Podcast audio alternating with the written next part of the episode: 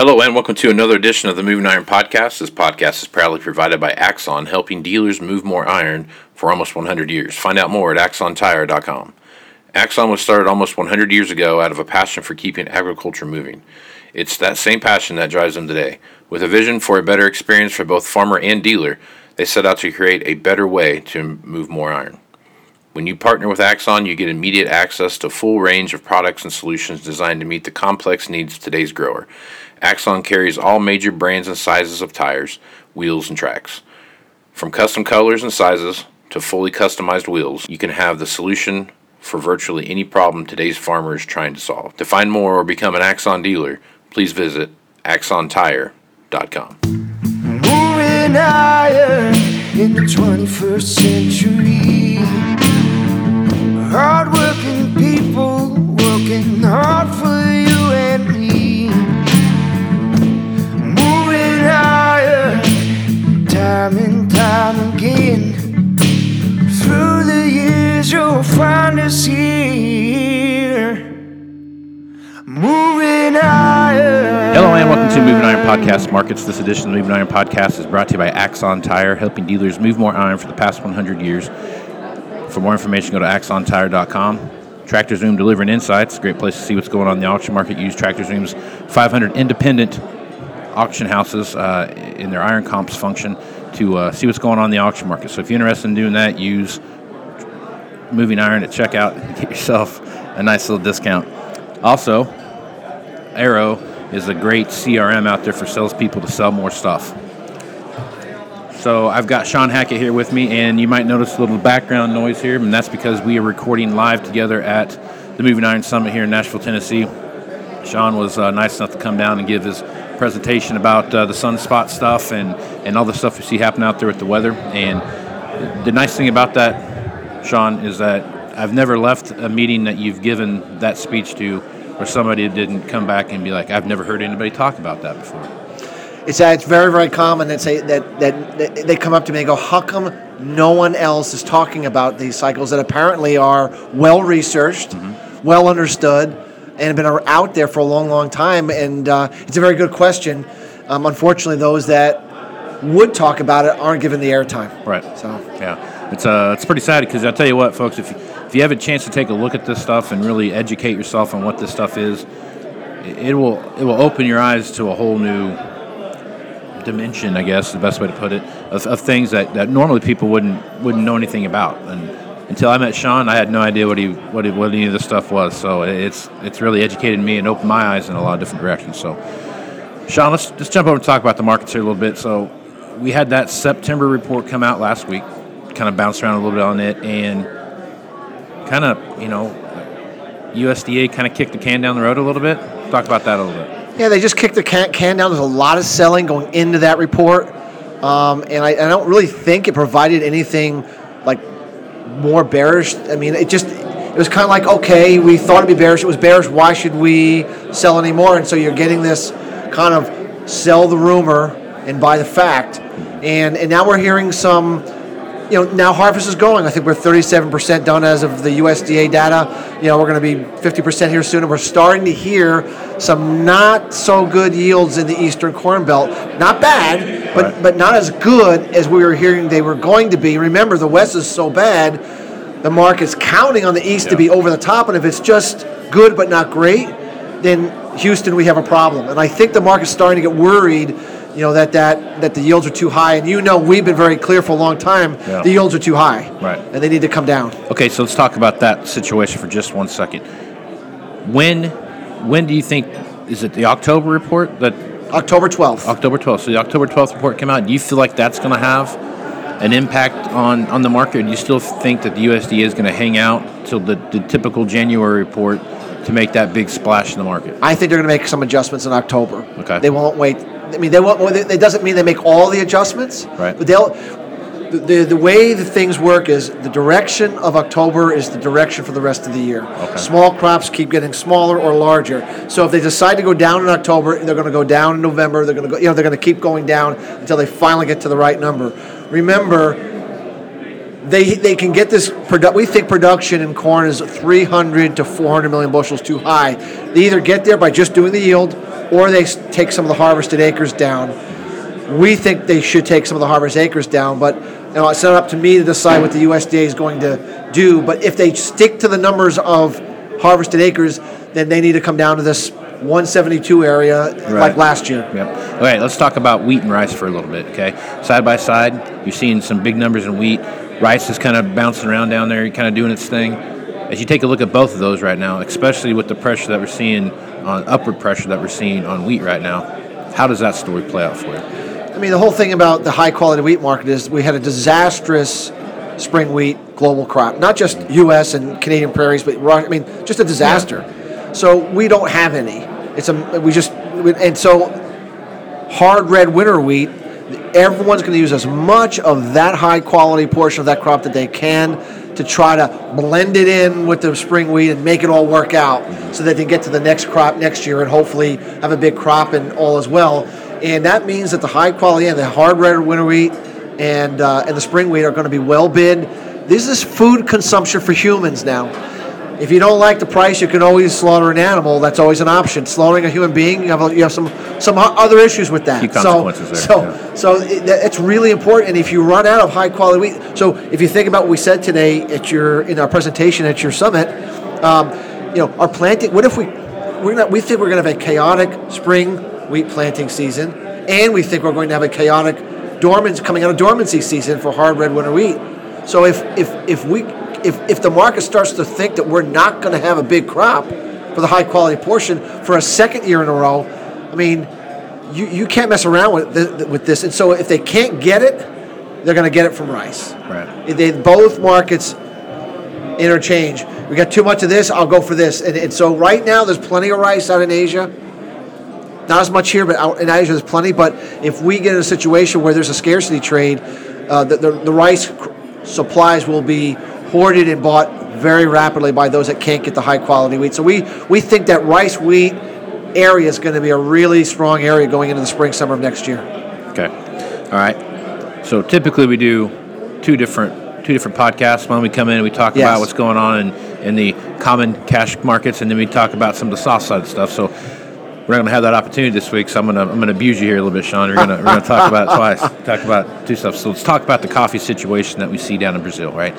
That situation has gotten no better. Right. They're still in the same drought cycle that we've seen. They've gotten some rains here and there, but the damage has been done, right? And if you take a look at what, and plus what you've talked about in, in your uh, speech today at, at, at the Moving Iron Summit, it's kind of going to be there for a little bit longer. So I guess talk about the coffee market and what you see out there because I like coffee and I don't want it to pay any more than I have to for it. Well, I'm a coffee connoisseur myself, so I, no one wants to have a shortage of coffee. More, I, know, I don't want that at all. But um, remember, we had this historic drought in Brazil that was fed by the La Nina from last year, Right.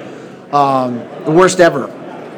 The entire growing season for coffee was a drought. It's really never happened before that I'm aware of in modern day times. And then we had a double frost in the month of July, the first frost in 26 years. We've never had a drought and a frost. It, it's there's no data point you can go to and say, well, this is what we can expect. So the market doesn't know what to think. So we had this big run up, and we've had this kind of correction, and we're, and we're just waiting for the first flowering. The first flowering is the big flowering that sets the potential for the next crop. The first major rains looks to us is going to occur early October and provide the first flowering.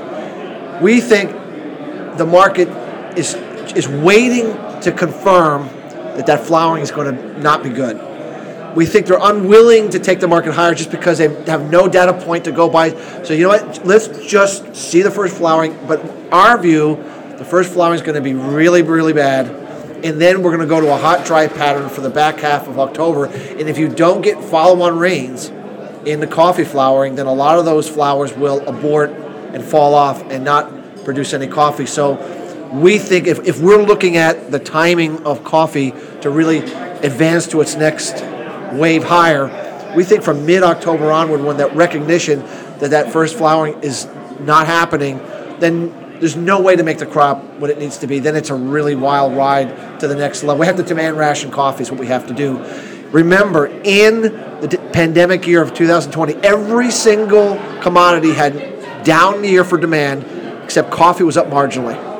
So if we couldn't knock coffee demand down in Yeah. a pandemic, you know how hard it is to hurt coffee demand. I'm not saying Yeah. it can't be done, but a dollar ninety or dollar eighty-five is not going to do it. Right, right, right. All right. So now let's jump over and take a look at sugar market. Sugar market is you know right in the middle of sugar beet harvest in those key growing areas of, of the uh, you know those five major sugar beet growing areas of the United States.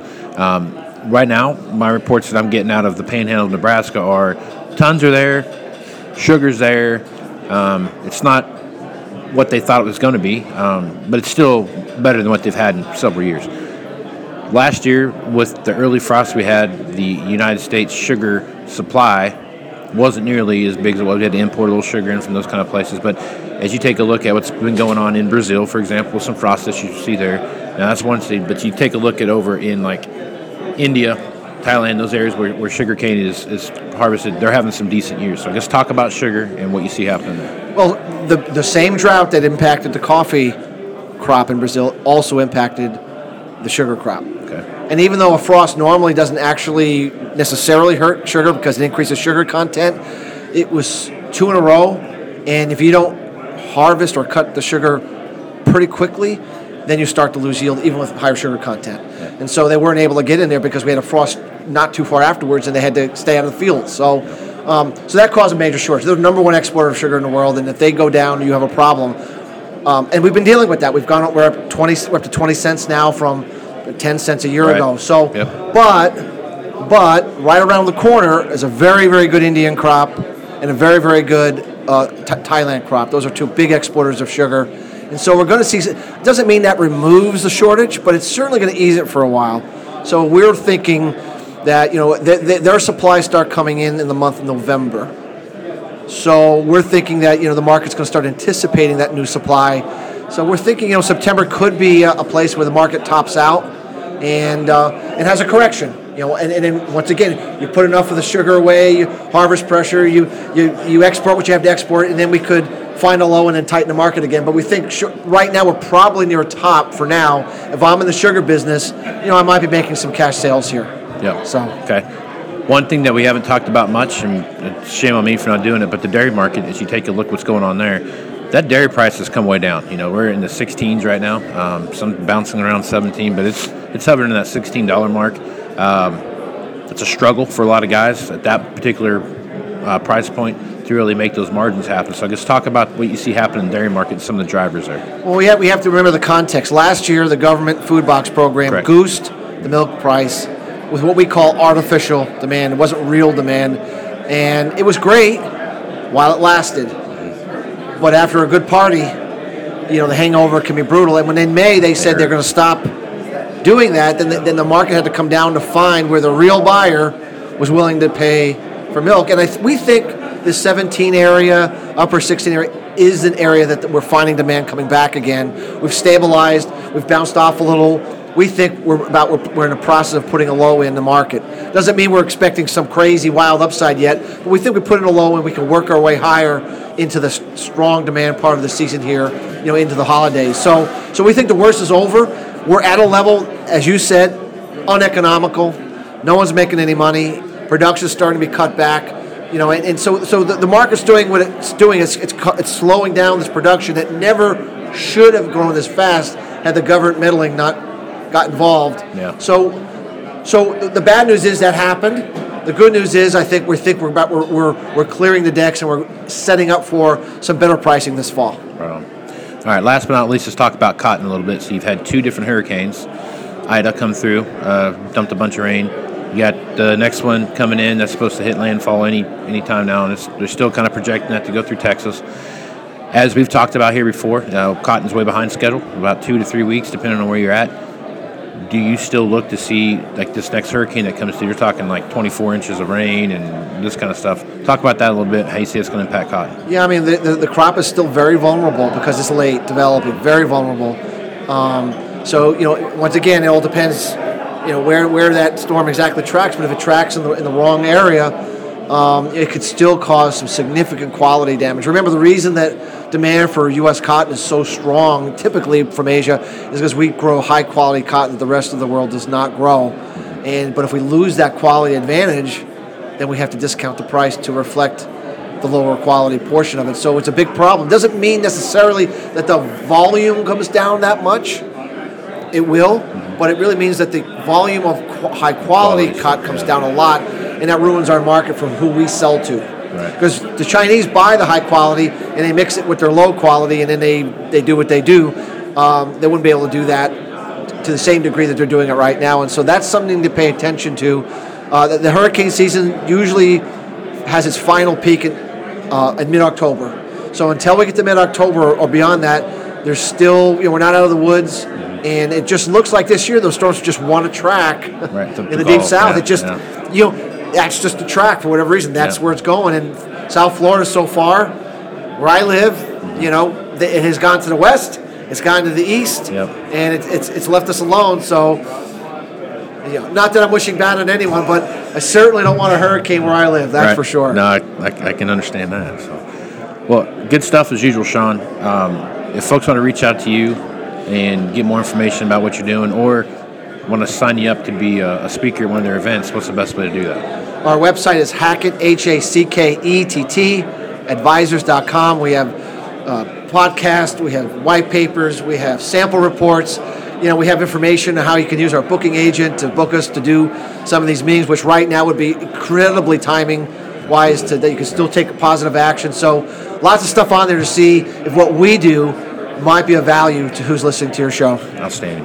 Well, I'm Casey Seymour with Moving Iron Podcast. Make sure you check me out on Facebook, Twitter, and Instagram. That's where you're going to find the latest editions of the Moving Iron Podcast, as well as any blogs I have posted out there. Out there will get showed up, shown up there as well. So also go to movingironllc.com, and you'll get all the information about everything that is Moving Iron Podcast. So with that, I am Casey Seymour with Shawn Hackett. Let's go with some iron, folks. Out.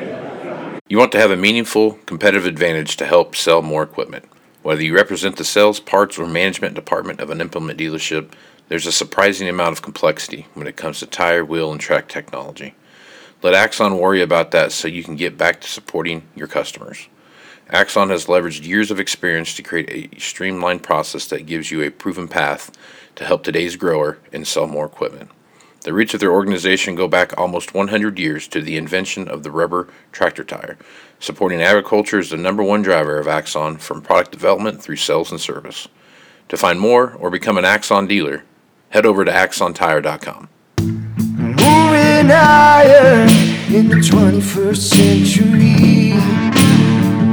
Hardworking people